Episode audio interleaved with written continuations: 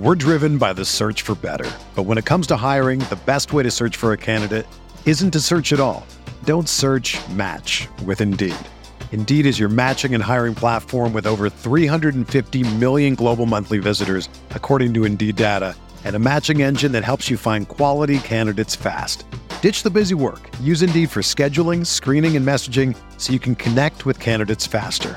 Leveraging over 140 million qualifications and preferences every day, Indeed's matching engine is constantly learning from your preferences, so the more you use Indeed, the better it gets. Join more than 3.5 million businesses worldwide that use Indeed to hire great talent fast. And listeners of this show will get a $75 sponsored job credit to get your jobs more visibility at Indeed.com slash BlueWire. Just go to Indeed.com slash BlueWire right now and support our show by saying that you heard about Indeed on this podcast. That's Indeed.com slash BlueWire. Terms and conditions apply. Need to hire? You need Indeed.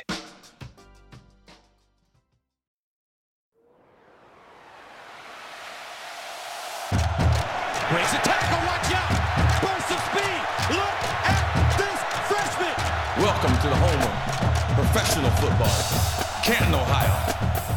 Hello and welcome to another episode of the College to Canton podcast, the perfect show for any and every college football and NFL fan. I am one of your hosts. I'm Stefan Lako. You can find me on Twitter at Stefan Lako, and I am joined by the OG, the creator, the man himself at FF underscore Travis M. Travis, how are you doing today? We just watched Jacksonville seal up a nice win. Uh, Trevor Lawrence did, in fact, play, and uh, we were on the uh, well, I was on the Jags money line. I thought that was a nice play, and uh, Yeah. they didn't fumble it at the end. Uh, it was funny, dude. At one point, I had to drive my I had to drive to go pick up my daughter, and so there was a gap in my watching. But I watched Christian Kirk fumble the ball. Next offensive, I mean, the next time Jacksonville touched the ball was that muffed kick, and then I drove, came back, and it was Trevor Lawrence throwing an interception, but it got reversed. But I was like, "Are you kidding me? Three plays in a row." So they were doing yeah, that was my ev- Thursday. everything they could to lose that game, which for you, I'm sure was awful as, as the Jaguars fan that you are. I just, it's almost unwatchable. I was, yeah, I was frustrated. But the NFL's kind of been frustrating me lately. I, my my buddies were just texting me like because they know I hate the fade route, and that's what like down by a touchdown at the six. That's what the Saints were throwing, and I've been tracking it um, this weekend. Oh, and last weekend, uh, in the games I was watching, there were seven like end zone fades, and they went 0 for seven. It is the dumbest play in football. Um, that's it. I'm done. yeah, you would think that, uh, you know, hey, maybe we should just draw up a play that's better than, you know, a 50 50 shot, you know? uh, Yeah. In many cases. a 50-50 shot if the quarterback throws it to the right spot like and most of these guys don't No. so, So, it, yeah. it, and uh, Anyway. not like I'm a professional football player, but that's just that's just really hard to time. Like even in like freaking flag football, Yeah. you know, like just to do any kind of back shoulder nonsense, like unless you have a really good uh, quarterback, that's just kind of that's just crazy difficult. So that's frustrating, but Yeah. that's not what we're here to talk about. We're here to talk about some fun things and nerdy numbers and uh, you know future perfect you know prospects for the NFL. I think that's that's that's how I put it. And and it's not that they're you know perfect in every way, shape, and form, um, but I think uh, by the analytics, uh, I I think you and I both love to dive into that space and um, kind of uh, you know learn from each other and uh, you know help uh, others kind of embrace that kind of uh, point of view. I think when it comes to football, because we could break down film and things like that. That that doesn't really translate for podcast form though. So right um, so I, today we are going to dive into some production profiles of some players who are kind of on pace to look like they might be perfect, and others that uh, we might have actually, you know, we might think they're one one thing, but you know that they're not actually on that track given how they're playing this season or thus far into their career. So it's going to be fun just to kind of break it down by position and uh, kind of see what we can learn. yeah and we're going to break it down by position and then also by by class. Um, so we'll be looking at you know 2024 25 26 so it'll be really good. I'm excited to hear some of the the the stats and data and info and analytics that you have for us in your in your fancy spreadsheets over there um, in nerdville. Um, That is where I live, yes. uh, it's gonna be great. But like let's just jump in. But before we do so the avs started um, tonight their uh, home opener is now a hockey they're podcast, 3 and 0. by the way. but just wait, I'm getting to it. So I love the Avs. I had tickets last year, but I didn't renew my season tickets because the Game Time app is amazing, and you can just like I just did it while while we were like doing our pre-check um, for the show, and just pull up the app. You can look at all the upcoming games and see the cheapest prices and all that. There's games for like thirty bucks on a Wednesday next week. I might go. Game Time is so easy to use. Um, I really do. I, I really do love it. So uh, sign up, use the promo code RotoViz, and we will get you on your way. Okay, now we are no longer a hockey podcast or a Jacksonville Jaguar or even a fade route podcast. We're going to get into some production profiles for some of these college kids. Let's start at the quarterback position. And why don't we start with the class of 2024? And I want to ask you about Caleb Williams coming off this really, really bad game. What did it all mean? What can we expect going forward? What has he been looking like? Because I know last year he was amazing. His freshman year, amazing. Uh, what are we looking at for this year? And have you seen any concerns outside of Mike's making a big deal about uh, terrible turnover day?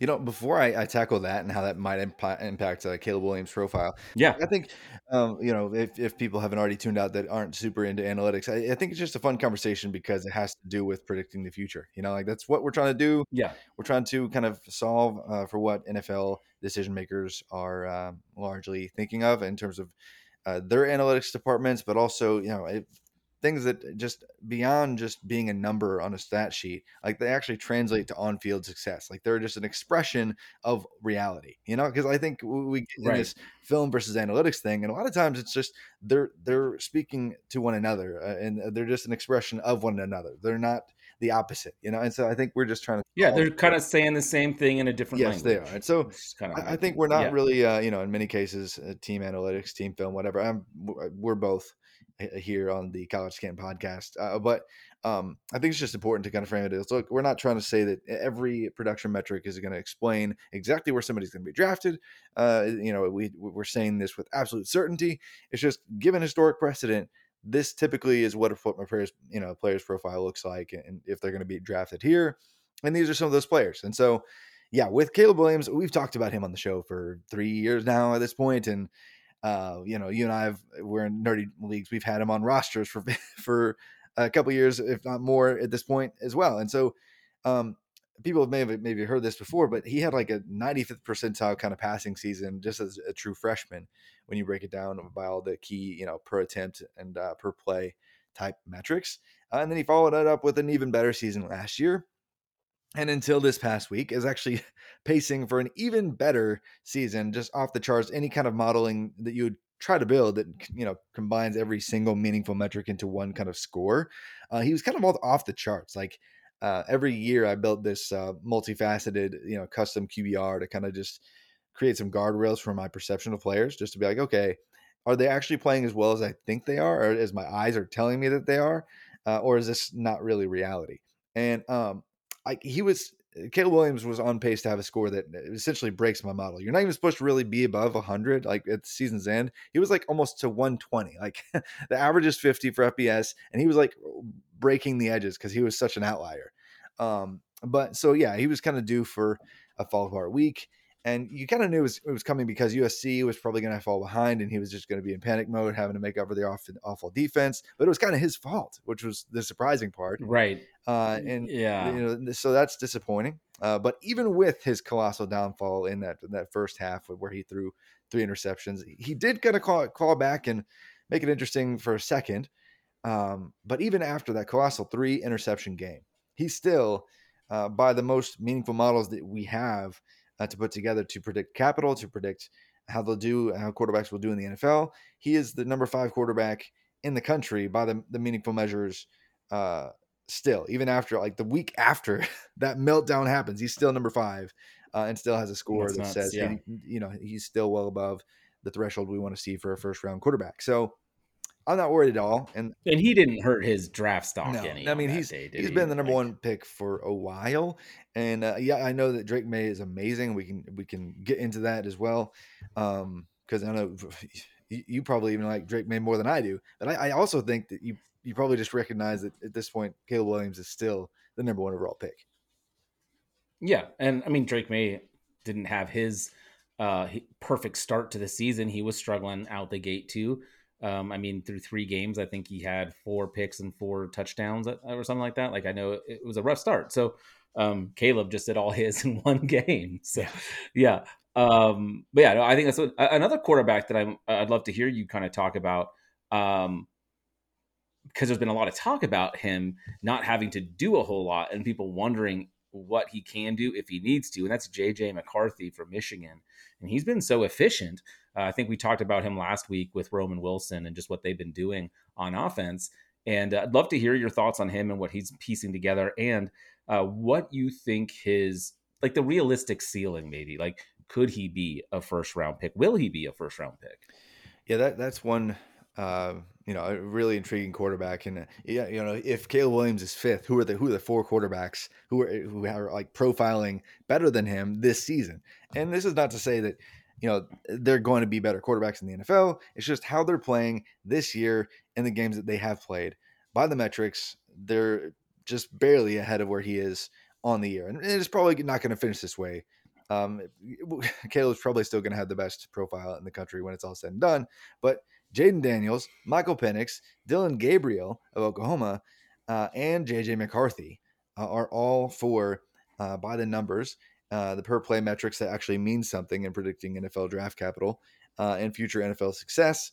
Uh, those are the four guys. Jayden Daniels, of course, LSU. Michael Penix being the Heisman frontrunner out of Washington after his defeat of Oregon this past week, and JJ McCarthy, who's just killing everyone with Michigan, and Dillon Gabriel, who's on uh, by most measures, uh, you know, the the most uh, likely team to actually make the college football playoff in the country. I think a lot of people try to build models to predict that outcome. So if if he takes them to the playoff this year, Gabriel could be in the mix for some fun or uh, underrated NFL draft capital that I, I think a lot of us thought was kind of out of the picture at this point. But it seems that might not be the case.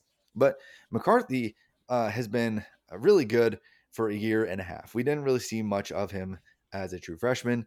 Um, and he was inconsistent uh, in his first season as a starter, especially in the midpoint of the year. We've, we've talked about it in a few key games. He underwhelmed when uh, really pressed uh, or when he faced pressure, uh, specifically against. I believe uh, Illinois, and, and, then again in the playoff, he kind of just kind of uh, forced it in the TCU game and got into trouble with some turnovers, and you know almost won, you know, almost won anyway. But he has struggled when, when we look at the pressured numbers versus the non-pressured numbers. He's basically the perfect prospect when he's not pressured, which is you know you would you would assume you're going to be better in that situation. But there is a market drop off that I am a little bit concerned of, uh, concerned with. Um, but in terms of that being a liability and how that impacts like his drives drive to drive success uh, offensively, that hasn't really reared its ugly head except for you know, just for like half of one half against Bowling Green this year. So I'm, I'm going to be intrigued to see how well he does down the stretch and see if he can maintain this elite, elite, elite uh, kind of EPA per play numbers, his total adjusted net yards per attempt, his QBR, like all his stats across the board are just near 99 percentile, except for the, like, you know, the volume based ones that typically win you awards. And so for me, um, he's analytically speaking, maybe on paper, just paper, uh, near the best prospect in the class. Um, but I think that might change down the stretch as his schedule gets a little bit harder. Right, but it is interesting too because he's. I mean, well, Roman Wilson um, and their tight end Loveland, um, who we'll talk about later. Uh, spoiler alert. Uh, well, they're fine. They're good. Uh, Jayden Daniels and Michael Penix are playing with um, absolute stud wide receivers who will be playing in the NFL um, and will be drafted high and also will be talked about on the show at some yes. point, you know. Um, and uh, and then McCarthy and even uh, Dillon Gabriel uh, aren't doing it with a ton of weapons. Uh, I know Gabriel's doing a lot of it with his feet. He, he's he's adding a lot of production with rushing, um, where JJ McCarthy hasn't been as much.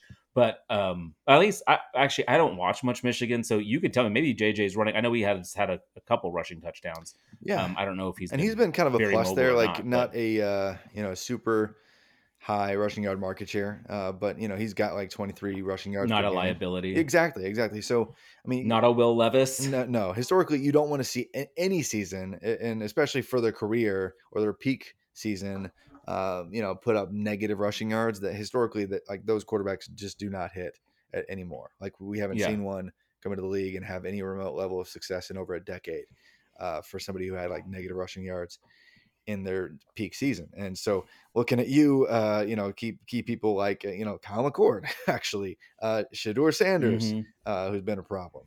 Um, you know, uh, I, I like uh, some of the, things that those quarterbacks do, but like if you're a liability in terms of taking way too many sacks in a way that it outweighs your added value with your legs as a rushing threat, or um, you know you're a doing it at, a- at a clip that you know you're ending drives, like that's that's problematic. uh, all your team's offensive stats in terms of efficiency are going to struggle. So, yeah, McCarthy's not been that. And Gabriel has been a little bit more of a plus there. Not he's no Jayden Daniels because Jayden Daniels is essentially his team's running back one.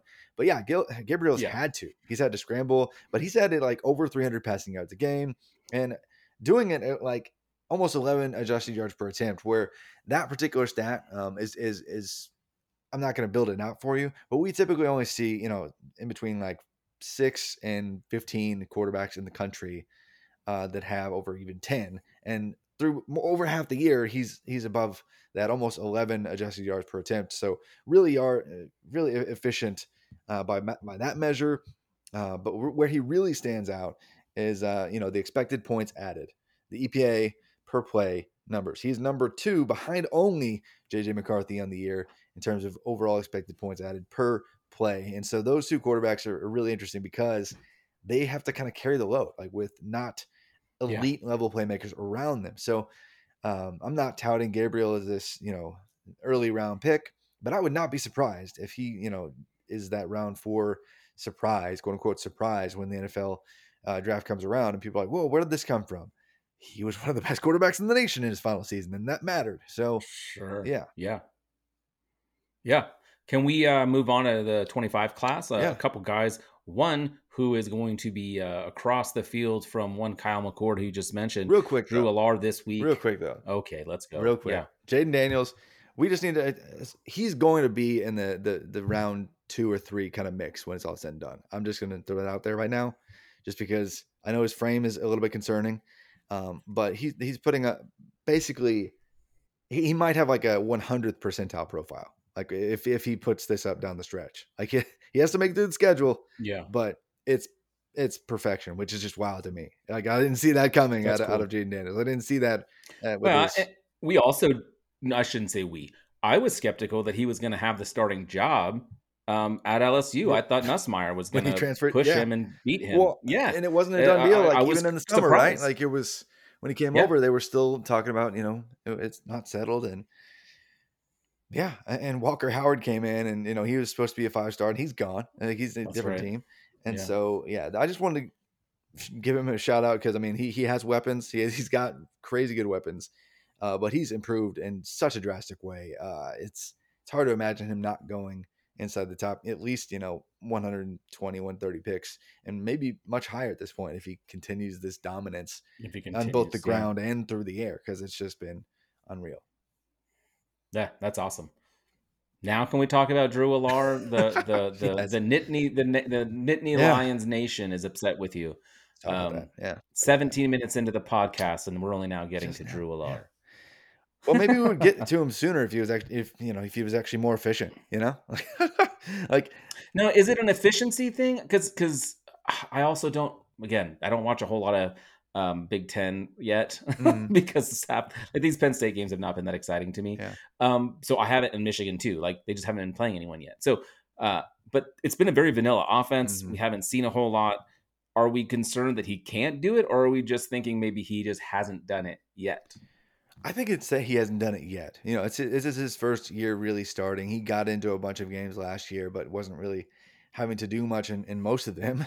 Um, and this year, Mhm. uh, Penn State's schedule has not been great. They've murdered just about everybody. Like they they've made it interesting for you know maybe a quarter or two at, at times, but then they end up blowing up out anyway. Like so, Penn State has just not had to do much, uh, and they haven't even been efficient in the games that they've just dominated the scoreboard. It's just really odd because uh, it's a lot of dinking and dunking, and not, they they gave a few vertical shots early in the game at UMass. It was almost almost like they were kind of trying out a few different vertical concepts with some wide receivers just to see who they would be targeting uh, this coming. I remember you against Ohio State. you but- texted me that Yeah. you texted me that during the game, like, oh, looks like they're trying out some uh, different different Right. players to go vertical. Right. It's Yeah. just like they're just screwing around, trying to get ready for the game that matters against Ohio State this weekend.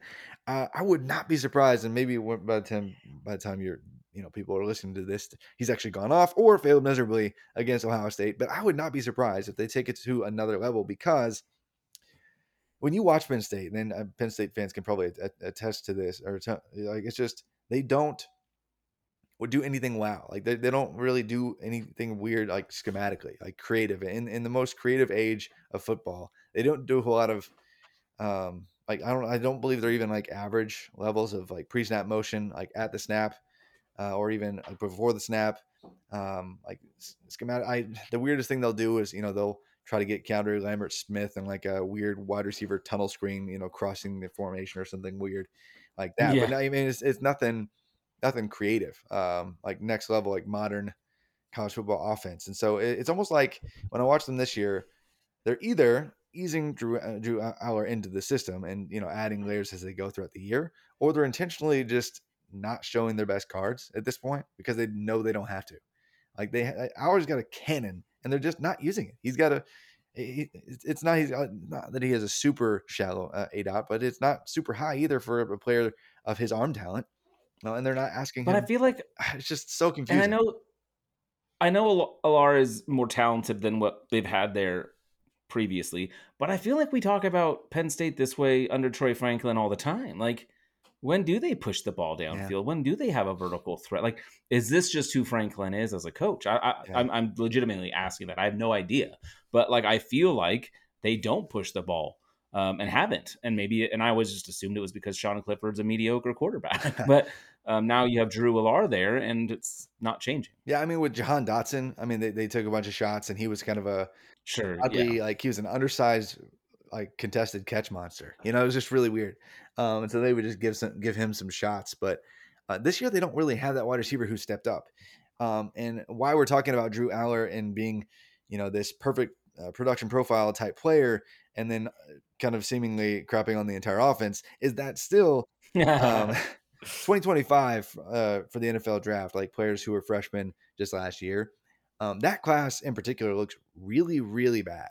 Like there have been less than 10 Mm. quarterbacks in that entire class that are current active starters for their team in the country right now, which is That's that- crazy. yeah, that's not great. I mean, like, and part of it is it's the oldest group of college football quarterbacks we've ever seen due to the COVID eligibility right. COVID and year. extended careers with NIL, even like players just finding creative ways to extend their college career to uh, make some cash at this point, especially quarterbacks. And so um, we have not seen uh, for a couple years now uh, a, a high percentage of uh, incoming freshman class classes I get immediate work as true freshmen, especially, but even in year two, like we're not seeing guys uh, play right away, um, and guys just giving up and transferring uh, to start year two or after year two because it's just been disappointing.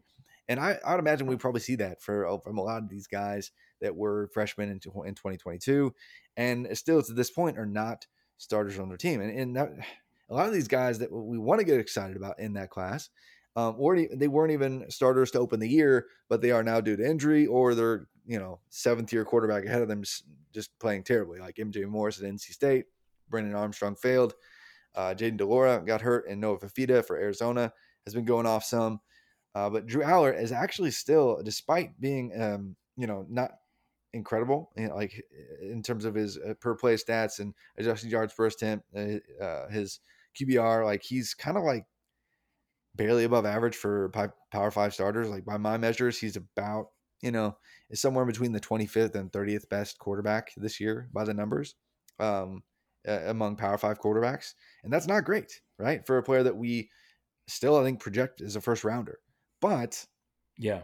I think we have to kind of recalibrate our expectations for for players that are coming in as true freshmen and and sophomores, um, because they're probably going to have very limited action until you know they're at least halfway through their second season. And so we have these really small sample sizes for these guys for a very long time, and we're just having to project. I still think Allar is going to finish the season well above that mark once they really open up the offense um, and get past you know uh, a couple of tough games like against Ohio State uh, this weekend. Um, but he's really on pace still, even though it's a smaller sample and he's barely above an average starter for Power Five marks. Uh, he still is on pace by by year three to have a fantastic profile, and if he stays for until until year four, I mean, he could have a couple of 90th percentile plus seasons. No, great. And uh, you mentioned Noah FIFA. I know that's not his name. Just, yeah. every time I see, every time I see it, I just think, think like, oh, FIFA, FIFA. FIFA, yeah, Um, yeah. And Arizona, I mean, they're supposed to be a couple years away um, under Jedd Fisch, uh, and here they are putting up some some pretty impressive games. Not winning them all, but they're playing well. They're covering a lot. Um, and uh, yeah, he's been he's been playing playing really well, and they, and they do have some some quality wide receivers there with Cowing and McMillan. Um, so it's not like he's throwing it to to nobody in in, the desert there in Arizona. But um, another guy that uh, that that you were you were mentioning, and then um, for freshmen we've got Dante Moore, one of the few guys starting, and um, you know he he's throwing just as many touchdowns to the other to the other team. It seems like, uh, which is not what you want to do, especially on the road at Utah to start the game or at Oregon State. Um, so yeah, kind of kind of rough, showing some freshman um, frailty, maybe maybe some uh, uh, maybe the game's a little bit too fast for him, but uh, he's playing. Yeah. You know, he's out there. He's getting he's getting snaps. He took over the job uh, very early in the season. Like I know he didn't start, but he started. Yeah. you know, from from get go. So uh, so what are your thoughts on Dante here? Yeah, and, and he's of course 2026 eligible, like everyone else, they're at least sophomores or juniors or beyond.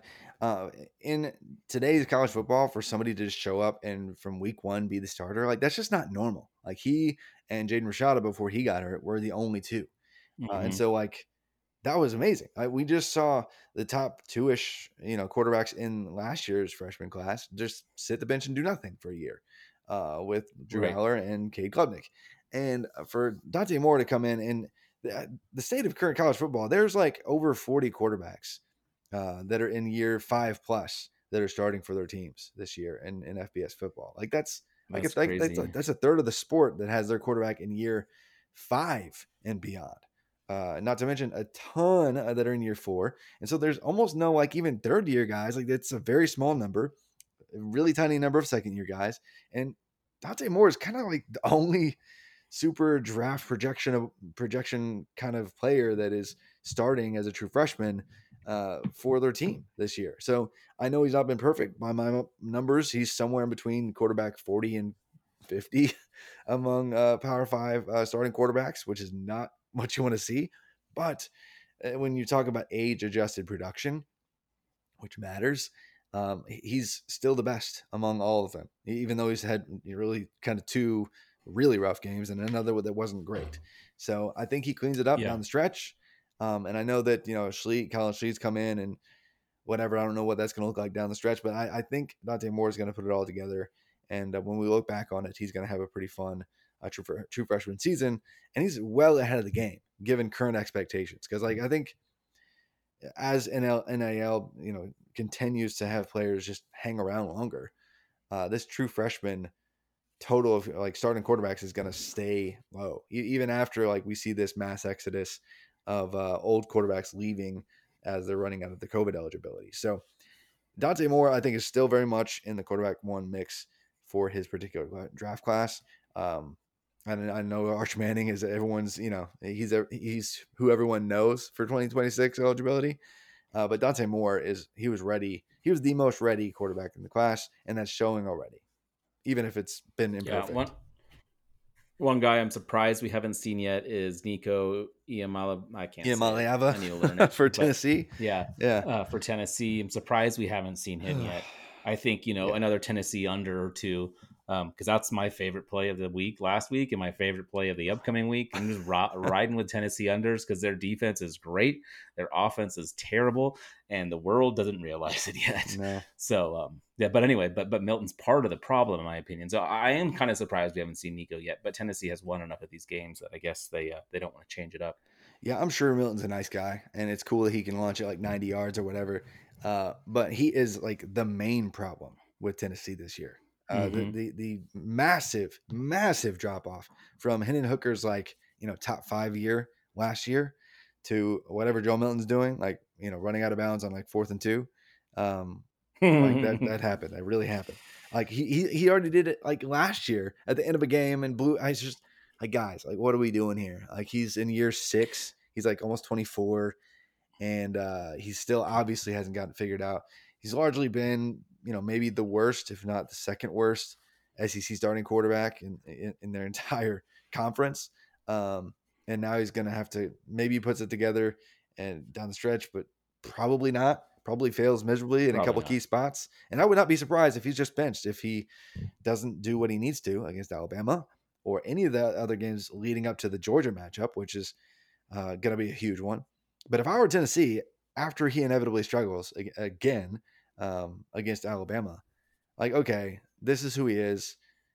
I'm sorry, Joe. You know, this is your third starting job that you're going to lose in your career, but let's get Nico ready for the next three weeks ahead of the Georgia game Yep. and give our best shot to the defending national champions because it's not going to be a game that we can win with Joe Milton. And I know the run the run game for Right. Tennessee's been fantastic. There's been a couple drops by Ramel, Ramel Keyton that have really hurt them as a team, but uh, Milton's been the problem, and, and so um, that's a profile that is not going to be uh, looking perfect down the stretch. And so I hope that we're pumped about Nico Iamaleava down the stretch for Tennessee as he uh hopefully which would how fun would it be if like he he gets the job shows up and like his you know second or third start whatever and beats georgia That'd be awesome. I would love that.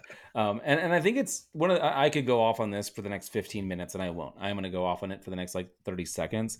But one of the things that annoys me when people were talking about Hendon Hooker is like, oh yeah, but it's a it's a passing friendly scheme and blah blah blah blah blah. It's like, yeah, but you put someone in there that's competent and capable and skilled and athletic and accurate, Yeah. and it's one thing. And then you put in Joe Milton, and then it's it doesn't matter how great the scheme is. So Yeah. I hate that Hendon Hooker gets banged, like gets knocked down for that. When like, yeah, it's it's a pass happy or pass friend passer friendly offense, but you got to be able to do what you need to do. And Joe Milton, I think, is showing why Hendon Hooker uh, he was special was so so damn good. he was good. really good Uh, shall we move? Yeah, shall we move over to running back? let's do it i mean we, we could there's like there's like 30 quarterbacks that are really intriguing but we'll dive into that in, in future shows shows for the 2024 guys but i yeah let's just tackle some running backs because it, that produc- production wise that position is, is really a challenge to measure and predict um, so yeah let's just jump jump into a few guys that are really wowing from a production profile standpoint for sure And and and one of the guys uh, maybe is a nice transition because he's had to play a little bit of quarterback with some injuries. He's been been in that wildcat, and that's Devin Neal for Kansas. Who, uh, if you had him in DFS a couple weeks ago, uh, congratulations! like uh, he he's been really really good. Same with Ray Davis for Kentucky. I know those were two guys that you wanted to highlight uh, because they've been um, absolutely crushing. Uh, t- a couple of a couple of basketball schools uh, producing running backs. What is the world coming to, Travis? uh, yeah, and really, uh, also we mentioned him uh, last week too. Uh, I guess we did Devin Neal at the end, but Jonathan Brooks is just absolutely balling out too. Like when, when you build out kind of any predictive modeling, it's tough to kind of properly weight variables and like, okay, what matters at, at running back? I mentioned just in passing some of the ones that matter for uh, for quarterback, like EPA per play, uh, both passing and rushing, total adjusted net yards per attempt that adjust for you know sack yardage and adjust for um, you know your, your rushing as well.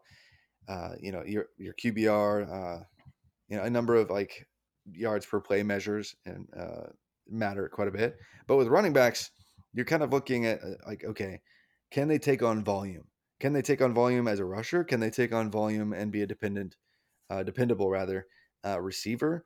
Um, and they do, and do they have breakaway speed? Do they have breakaway uh, like explosive play potential? Like those, it's those three things. It's it's volume and as a rusher, it's volume and consistency and efficiency as a receiver, and then do they have elite breakaway ability and explosive capability? Um, and and all in all, you're going to find a player that has a pretty efficient looking profile, uh, in doing it so on volume. Like that's the ideal play. I mean, it's not like revolutionary to kind of want those two married together, but there are several measures you can look at. And you know, certain players just are absolutely dominating. To put it in perspective, like Ray Davis, out of like you know, you know, 700 plus running backs who have touches in the F- FBS this year, Ray Davis is the number two profile out of all of them. He's the number one uh, running back uh, among all Power Five running backs this year in terms of all the meaningful measures that typically lead to draft capital, which I was really surprised by when I, I built my kind of multi pronged model this week. I do it every single week uh, for what I do at Mojo, but I was really wowed like because he he, he blew up at Temple.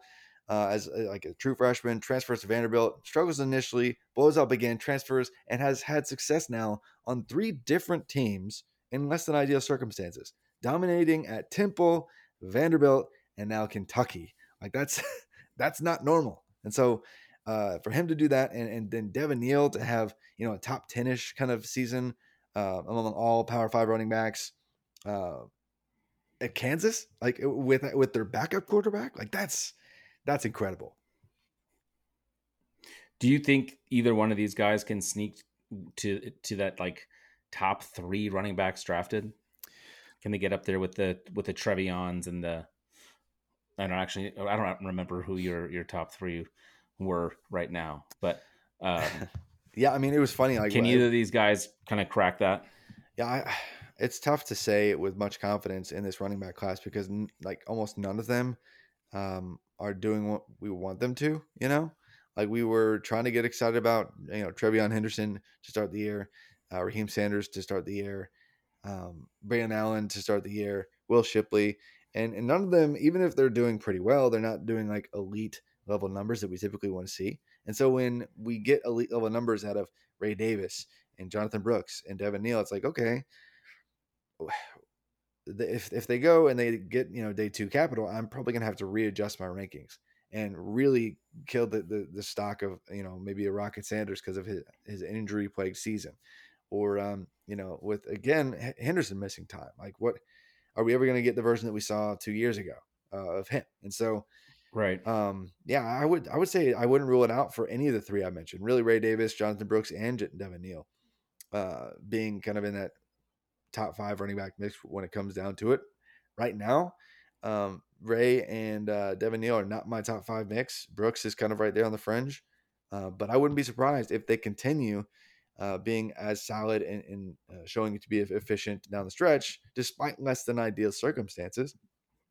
I think we honestly have to look at them and go, even if they get, you know, back in day two capital, early round four capital, I'm going to target them because they're probably going to be uh, a value on draft day, given how deep the wide receiver class is for 2024.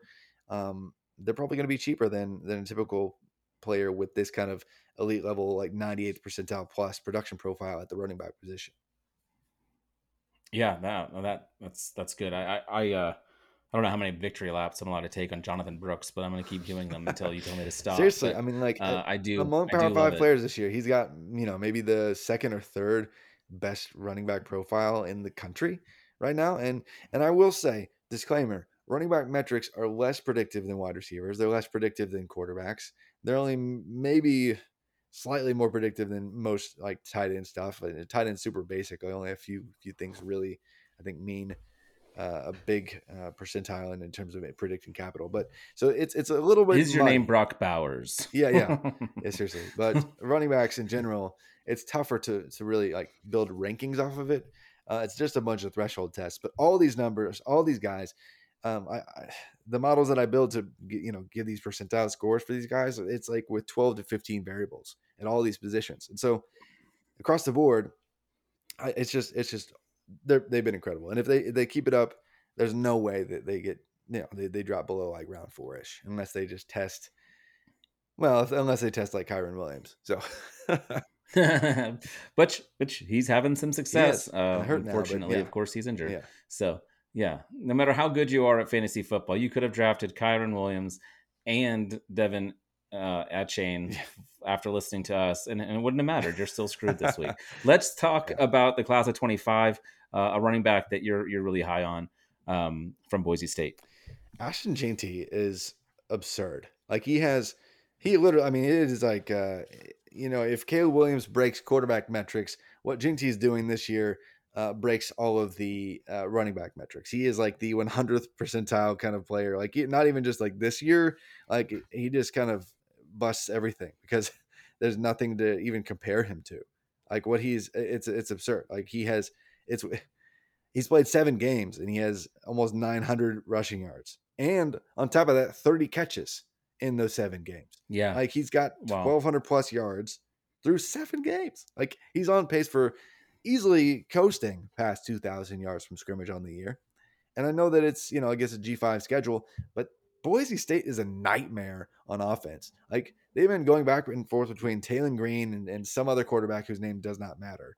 Like it's just not, it's, it's been gross. Nobody can throw. And so they, they know, they know what's coming and they can't stop it. So it's a problem. Yeah. So, uh, it's a I know, problem. and he's he's a sophomore. Like he's a true sophomore, not even eligible this year. And there's nobody that even sniffs his incredible profile. Like it's just unreal. Like this year, he is what we hoped Singleton would be. Is that what you're well, telling no, me? I'm not gonna go that far. I'm just saying by the numbers. I meant production Yes, wise. yes, yes, production wise. Production wise, like he's just been incredible. And so putting it all together, it, it was. I mean, there were fun stories last year. Like Jaydn Ott came out of nowhere for California. That was cool. Like, and, and Right. I still believe in him. Omarion Hampton flashed early last year, kind of slowed down, but he's looking good again for North Carolina. You know, good good production profile there for him too. Um, you know, Damien Martinez. Damien Martinez for uh, you know Oregon State, Ollie Gordon for Oklahoma State's coming on now. Uh, he actually has a really strong profile too, uh, at least this season. But guys that we wanted to like prop up as the running back one overall, like uh, Nick Singleton or uh, Quinshon Judkins, uh, guys like that, that are just not doing what uh, what we expected out of them. And so uh, guys like that, I mean, they're they're they're not bad. It's just you know Singleton's got like uh, among all running backs in college football, you know he's in somewhere in the 80s in terms of percentile uh, for this year of production, uh, which is just not what you want out of a player that you're projecting to be, you know, uh, you know, early first round possibility. And and so I don't really feel confident in very many college football play playing running backs right now um, that I was excited about to open the year, and and I hate that because I want to be more excited about them. But JT feels like a slam dunk for uh, at least day two capital, and I can't say that about most group of five running backs. Right, uh, and and that's very true. Um, this next guy, I'll be honest, I had to look up his name when you put him in the show sheet. Yeah, Um, so uh, again, a, a theme here. I don't watch a whole lot of uh, Big Ten football. Um, let's God talk about Darius eyes, Taylor. I mean, they're probably they're probably better off for it. But uh, yeah, uh, Darius Taylor. That'll change. That'll change next year when Oregon's there. But yes, for now, yes, Darius Taylor. and this weekend. But, Darius Taylor, I know he's he's actually been hurt a little bit here now for Minnesota, but the way that he started the season, uh, his like per game uh, metrics, he was uh, like right up there. I think uh, third best profile um, by almost any measure, like through his four games that he played, uh, right behind Ashton Jeanty and uh, Raymond or Ray, just Ray Davis of Kentucky, like third best per game kind of profile on the season. But you know he's already missed some time, so he's gonna drop down, and people are probably gonna forget how good that his season was starting off to be. Um, but he wasn't, you know, Minnesota just does this. Like they find these guys that are, you know, three stars. Mohamed Ibrahim. yeah, they, they find these guys that are three star uh, recruits that aren't supposed to be a de- be a big deal and just make them the most productive players in the country. So is it the system? Uh, I would say not because they don't even have an offensive system this year at Minnesota. I don't. I, I Athan Kaliakmanis is, I don't know, bottom five quarterback in, in the country at, at, at any level, maybe. Like it's it's it's real bad.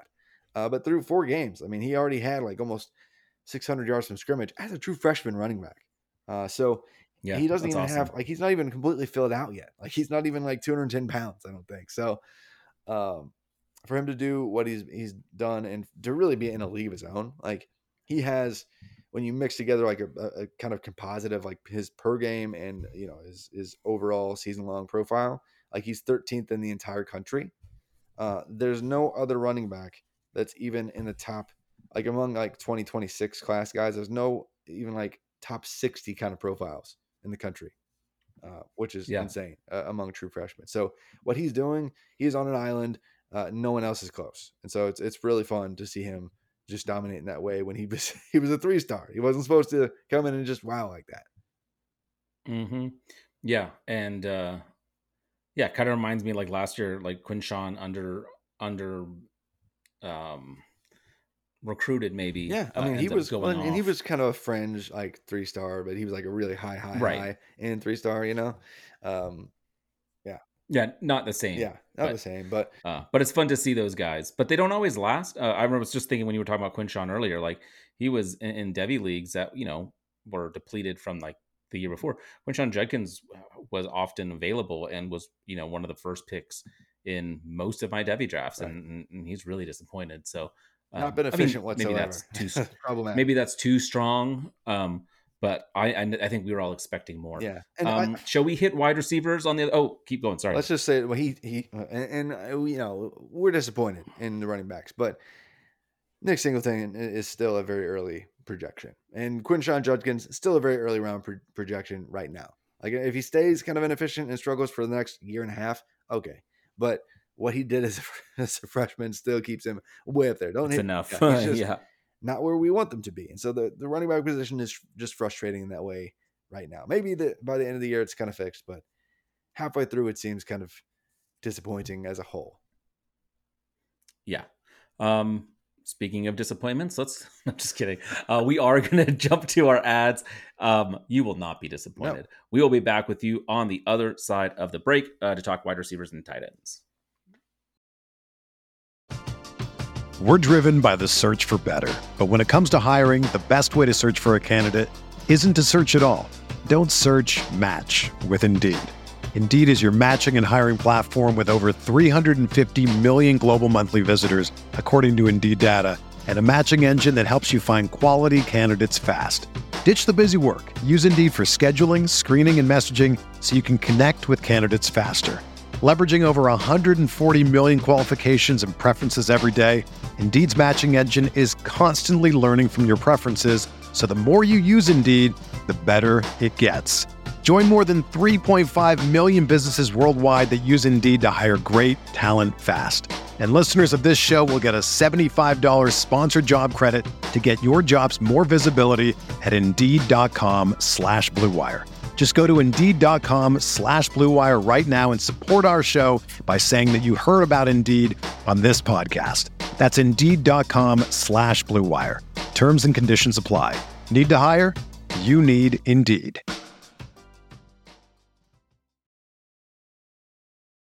All right, we are back. Let's talk about wide receivers. I went. We, we talked about uh, Jayden Daniels earlier, and Malik Nabers is just amazing.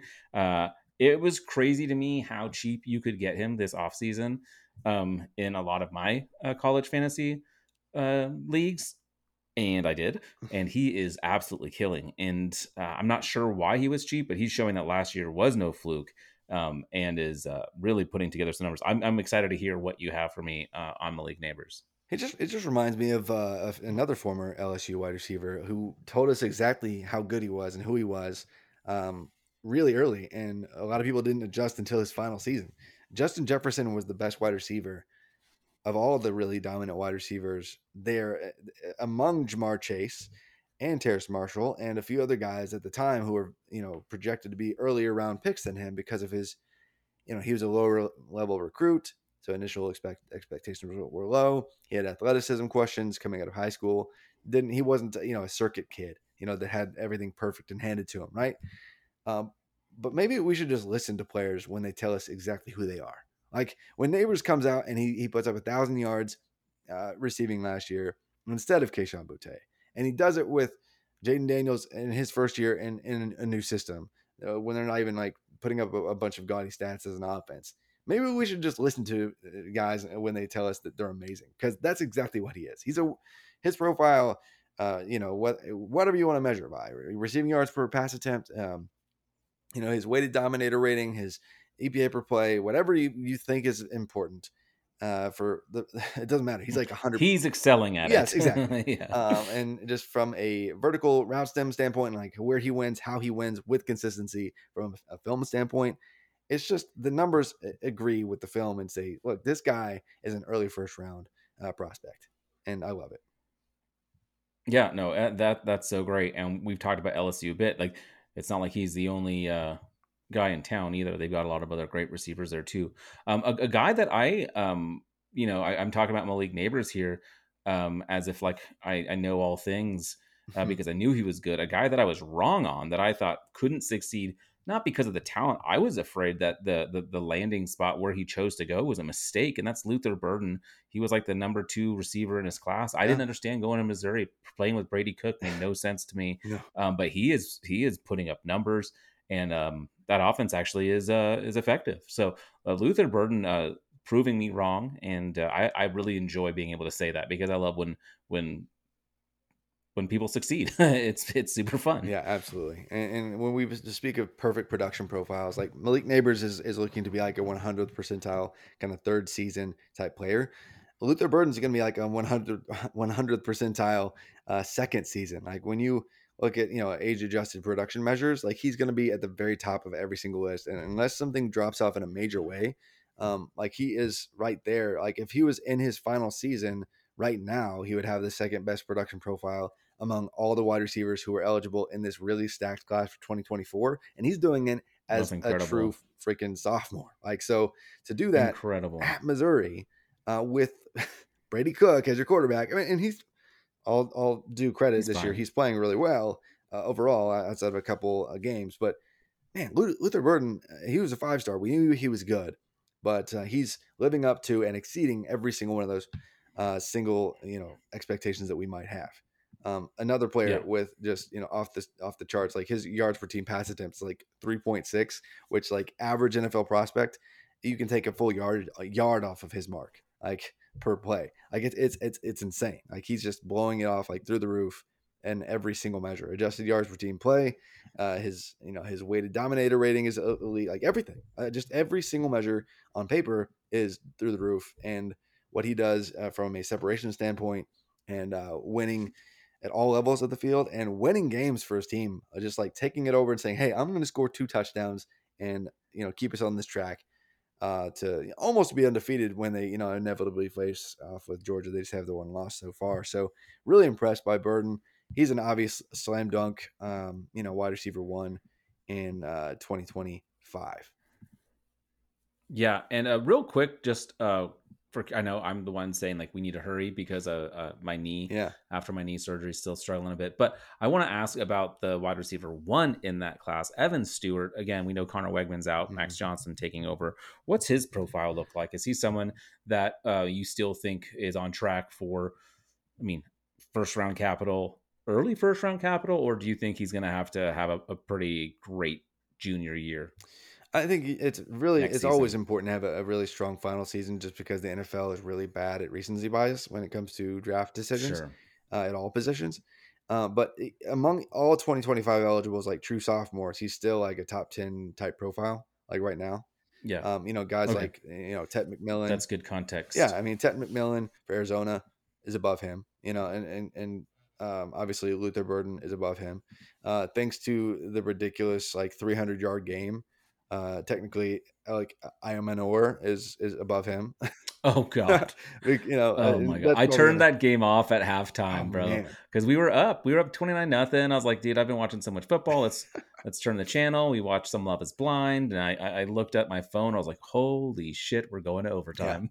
seriously, but not not many actually like guys that you would project to be early round draft picks that are true sophomores yeah. are doing better than him. Um, it's Okay, that's overall, really good to know. I mean, it's just the oh, and most classes do better than this one in particular. Most uh, 2022 freshmen of, of every positional type except for running back are struggling, but um, overall, like I still fully expect him to be a top 50 pick at worst. Yeah, I like that. Uh, a dude who um uh listening to like some of the 247 podcasts over the off season or um, before the season started, Mhm. uh, Kevin Concepcion uh, from NC State was getting a little bit of buzz around camp. People thought he might be able to contribute as a true freshman. Now, you mentioned um, NC State moving away from Brennan Armstrong after things kind of got rough there. Uh, yet Concepcion still is putting up good numbers. Uh, can you talk to me a little bit about him? Or is it, I mean, I've only watched like one NC State game and, and he looked good, but then got banged up at the end. So is, is he um, is he the best among kind of a disappointing group, or is there something uh, more to what he's putting up that uh, has you excited? We do typically see like the best production profile from a true freshman in the, in the country be uh, better than his is. Um, but even so, like you know, we don't we, we're not seeing like the true freshman season that you know Rondale Moore put up which was just silly. Right. Uh, or ex- like even more recently, like Xavier Worthy, like his true true freshman season was in, like just obscene, like not fair. Uh, and he's not in in that kind of stratosphere, but among like all you know close to 1,000 wide receivers with legit production of any kind, like even one catch or target uh, in FBS football, like he's 90th percentile by that measure, uh, like comparing him to all other players. But in the country, though, like you know, he's not even you know top 60 or 70. Like I think he's barely top 100. You know, so um, yeah. it's not great, but when you compare him to other players uh, of all ages, but among true freshmen, he absolutely kills it. Like there's a big gap, and, and then you get to Eric Singleton at Georgia Tech, surprisingly enough, uh, and then London Humphreys, who's actually a really fun uh, athletic player for Vanderbilt, and that most people probably don't even know he exists, but he's a true freshman that's probably going to be productive for Vanderbilt for th- the next three years. Is he Um, the next Sheppard? so I'm sorry, what? Is he going to be the next Will Sheppard? Uh, he might be, and he's actually maybe he's got better pro like prototypical NFL size too. So you know maybe this is like Hmm. the next uh, what's his face like Jordan. Uh, oh my gosh, oh you know what I'm talking about, right? The, Jay Cutler. no, no, no. Uh, he was the other guy in the 2014 or 20 whatever wide receiver class. I can't remember his name right now. Uh, I hate it because I you know Vanderbilt season ticket holder for whatever however long. Anyway, God. so London Humphreys is up there for for the freshman. Uh, Omarion Miller, because of the couple really solid showings that he's had for Colorado, is up Dude, there. I'm excited about him. He looks crazy good, and he was actually a four star too. Like he had some decent expectations coming in by anyone's standards. Um, Tyler Brown for Clemson because they need somebody to do anything. Like the only good wide receiver on the team's actually been hurt in Antonio Williams, and he stepped up in a big way. But yeah, outside of that, it's been mainly Jordan Matthews. mostly yes, Jordan Matthews. That's what I was trying to say. So he could be the next that guy, but actually athletic. So London, yeah. So London Humphreys definitely a name to keep your eye on for uh, I like drafts. that. But yeah, there's not many guys who are blowing it away. Like Zachariah Branch, obvious. I didn't need to really Been mention injured, though. Injured though. Yeah. Right. Right. So among true freshmen, his profile's kind of dropped off. Um, Yeah. but uh, if you add in his re- return dynamics, I mean, you know, he's amazing. But you know, even like he's so fun. yeah, like guys that we wanted to be excited about. Um, Deuce Robinson, Brandon Inniss, Carnell Tate, Jonte Cook, Hakeem Williams, like they've all made like one or two really cool plays, you know, but but for the most part, Yeah. not have been they- they've not been really down to down players at all. And so when you see a player that is immediately the best wide receiver on their team, that's Kevin Concepcion. That's That's yeah, yeah. and that's pretty cool to see a, a true true freshman. To you know, so he wasn't supposed to be that guy, you know, and, and not a super high pedigree recruit coming in, but he is, and so we need to acknowledge that he's on pace to be that kind of that pro, perfect profile if he if he holds this kind of awesome, uh, impressive pace. The bet you ten bucks he does not graduate from NC State. Uh, Yeah, Probably not. He's probably going to get But, a uh, nice, neither- nice paycheck in this yeah. next year. Oh man, Uh, let's uh, real quick. Let's wrap up with some tight ends. Of course, uh, disappointing news this week with Brock Bowers going down. Um, I don't think it really will. I mean, maybe it maybe it, it, it dings him half around. Maybe instead of going early first, he goes mid first. I don't know. Mm. Um, but uh, absolutely crazy athletic. He is the uh, the tight end for the class of twenty four, and um, was putting up you know all of all of Georgia's non running back receiving yards. like Yeah, uh, yeah, like his his um like his profile, like you would almost if you were trying to do some kind of like predictive uh, testing or anything like that, you would almost remo- remove his profile because you're like, okay, I can't like this It's is an outlier, The yeah. entire distribution, like it's busted. Like I can't even put him in the system uh, because it's just so, so absurd. Like there's just Brock Bowers and then massive, massive, massive gap by every single meaningful measure. And then you have Dallin Holker of Colorado State, Erick All of Iowa, but he's hurt now, so that's going to drop off. Cade Stover yeah. of Ohio State, Ben Sinnott of Kansas State, but they're not they're you know, they're not guys that you would even project to be like, first or even maybe second round picks. Maybe maybe Stover's Yeah. that guy for Oh- Ohio State, but the tight end production Uh, tight is end, tough to predict. a tight end that I love the like just how they play, their build, Yeah. their speed. I mean, they're not that fast, but Terrance Ferguson for Oregon um, doesn't have a whole lot of like crazy stats, but but not bad. And uh, he just looks like the type of uh, not wide receiver, but I mean Mhm. he plays like in line. Um, uh, he looks like he could uh, make it at the next level. But I don't think he's putting up near enough numbers to uh, to make any of your lists. Most likely, No, I mean not he's got like a any of your top. Uh, it looks like a top eighty-ish profile on the season, which is uh Ugh, yeah gross. yeah. But hey, I mean that's just Okay.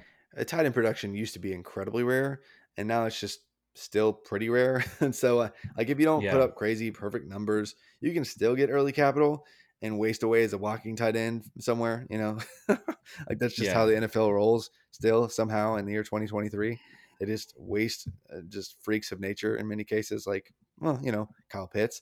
Uh, so I hope Yeah. Brock Bowers is not, you know, put in a bad situation and is actually properly utilized because he's an alien uh, and is going to have a perfect profile even if he just sits out the rest of the year. Like it's just he's a top ten pick in the NFL draft anyway. You probably slice it. Like it's just Yeah. he's probably the best football player of regardless of position in all of college football. Um, so he's that elite sauce uh, for this class. Jaheim Bell is he's just kind of this weird crossover piece. I don't even know what to make of him because he's kind of undersized. He's got a like you know top twenty profile uh, production wise on the on in the country. Uh, JT Sanders um, on his per per game basis, he's he's up there as well. Uh, but he's also hurt. Sure, Ben yeah. Yurosek is Yep. good. RJ Maryland of SMU is good, but beyond this year, it's tough to project for tight ends, right? Like, because like true freshmen and sophomore don't do a lot, right? Normally, Yeah, and especially now. yeah, especially now. And the, tight ends, it's just tough. You have to do everything. You have to know every single um, aspect of the offense. You're blocking. You're being a receiver. Sometimes you're slot. Sometimes you're in a, you're a H back in the backfield. It's just you're all over the place in most schemes in the college game. Um, and so when when you do something and you're a top ten ish profile, like production wise, production wise as a true sophomore or freshman, um, you're going to get drafted. Like it's basically like yeah. if you do that, you are guaranteed to be a draft pick, and more often than not, you're like around four or inside that mark kind of player when you have a a elite level production as a uh, true sophomore or freshman. And two guys that do that that are draft eligible for 2025 are Jack Velling, actually of Oregon State, and Colston Loveland of Michigan. Uh, are they just blowing out of the water in the in the raw yardage stats and, and stuff like that categories? No, but in terms of like overall market share of their team, you know, you know, yards per team play, um, you know, re- receiving yards per team pass attempt, a bunch of efficiency measures that we can throw in there too. They're really good um, on a per, per play basis. So Jack Velling, uh, he's not going to be an elite athlete, but really impressive. And Colston Loveland might be that elite athlete, and he's he's just really smart. Uh, one of my favorite plays he's done all this year. He had, he was had an outbreaking route, uh, but JJ McCarthy breaks the pocket. He immediately thinks to turn vertical, and he's wide open for a huge gain. I think he just got stopped short of the uh, goal line, but uh, it was like a huge splash, like 38, 39, 40 yard kind of play. Um, he he's been very cheap in DFS too, so he's sometimes how I steal uh steal a little bit of money Yeah. to, to sl- throw him in at, at minimum and then b- pay up elsewhere because he's been he's been decently efficient. Yeah. So But those guys, out of the obvious names um, that might be returning this year, those two are, are ones that I'm watching that I assume are going to be uh, in at least the round three kind of mix uh, for that year and beyond. But true freshmen, almost no one's doing anything, uh, which is obviously disappointing. And the only one who was is, is Luke Hasz uh, for uh, Arkansas, which I actually have some of him in campus Canton formats, uh, and he's like out. So uh, super if, if he becomes if he becomes a, a big deal, you know what we're gonna do, right? We're gonna make a, a mixtape. Uh, we're gonna make a music video, and it's gonna be Luke, Lucas, Oh my Lucas me, Lucas. I Yeah, wonder how many people that's even, like- oh man, but seriously, uh, his per game profile weighted against the average right now, even adjusting for not just like per game inflated numbers, uh, is what I'm saying. Like he's still even after he's been out, he's like got a top ten profile on the season. Uh, so as a true freshman, uh, so it's yeah, that's I'm. I'm really intrigued to see what he could do when he comes back because he's probably going to be the focal point, de facto wide receiver one uh, on his offense when he comes back as a true sophomore. So he could be that player that takes off and becomes that obvious, you know, early round projection uh, two or three uh, years from now. Oh, I love it. Uh, that's great. Whenever you can get big Arkansas players like uh, Hazelwood, who I still have on a few rosters, you got to do Yeah, it. absolutely. Uh, that one hurts. Yeah. Hey, that that was great. That was a lot of players we went through, a lot of information, and uh, super interesting, and I think actionable too. If you do play in, um, you know, if you do play college DFS, some great names to be thinking about. Um, but also, like if you're in fantasy and you're looking forward to the future, if you're in uh, C to C type leagues, this is all really good stuff. Um, so yeah, I I love it uh, when you kind of uh, give us a peek of what you're looking at on your spreadsheets because it is uh, super fascinating. Um, and I love uh, I love me a few prop bets on uh, when people will be drafted, and that's just around the corner. So, so, so that's always really fun too. Absolutely. Well, yeah, I hope this Yeah, was well- helpful, and hopefully, you know, if, if there are any questions on any of the kind of measures, uh, metrics that I kind of mentioned in passing, it doesn't it doesn't really translate well when you try to like break down, you know, building out a model. But I love having those conversations in DM. So do find me on Twitter at ff underscore Travis M. Be more than happy to kind of uh, talk through some meaningful metrics. Because one thing I've been trying to do for like the past eight years is kind of build the book on NFL prospect analysis.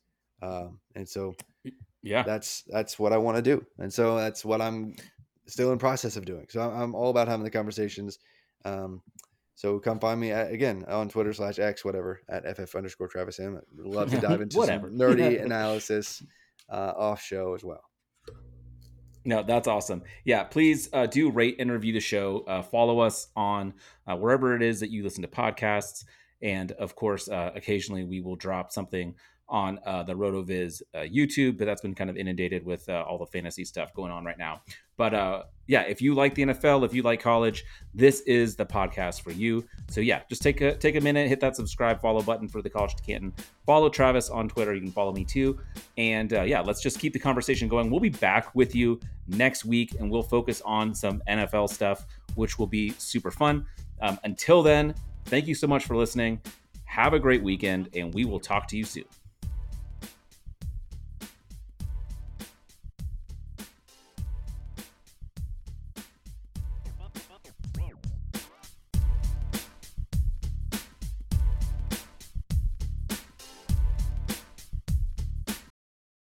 Everyone is talking about magnesium. It's all you hear about. But why? What do we know about magnesium? Well, magnesium is the number one mineral that 75% of Americans are deficient in. If you are a woman over 35, magnesium will help you rediscover balance, energy, and vitality. Magnesium supports more than 300 enzymatic reactions in your body, including those involved in hormonal balance. From functional medicine doctors to mental well being and female hormone experts, we all know that magnesium is the one mineral to improve all aspects of well being and health. But which one? Magnesium Breakthrough from Bioptimizers, the trusted choice recommended by leading experts with seven best absorbed forms of magnesium to ensure your body receives the support it needs for overall well being. Go to bioptimizers.com slash balance today and use code BALANCE10 for 10% off. Support your journey to wellness at B-I-O-P-T-I-M-I-Z-E-R-S dot com forward slash balance. Magnesium Breakthrough from Bioptimizers, your foundation to optimal health and vitality.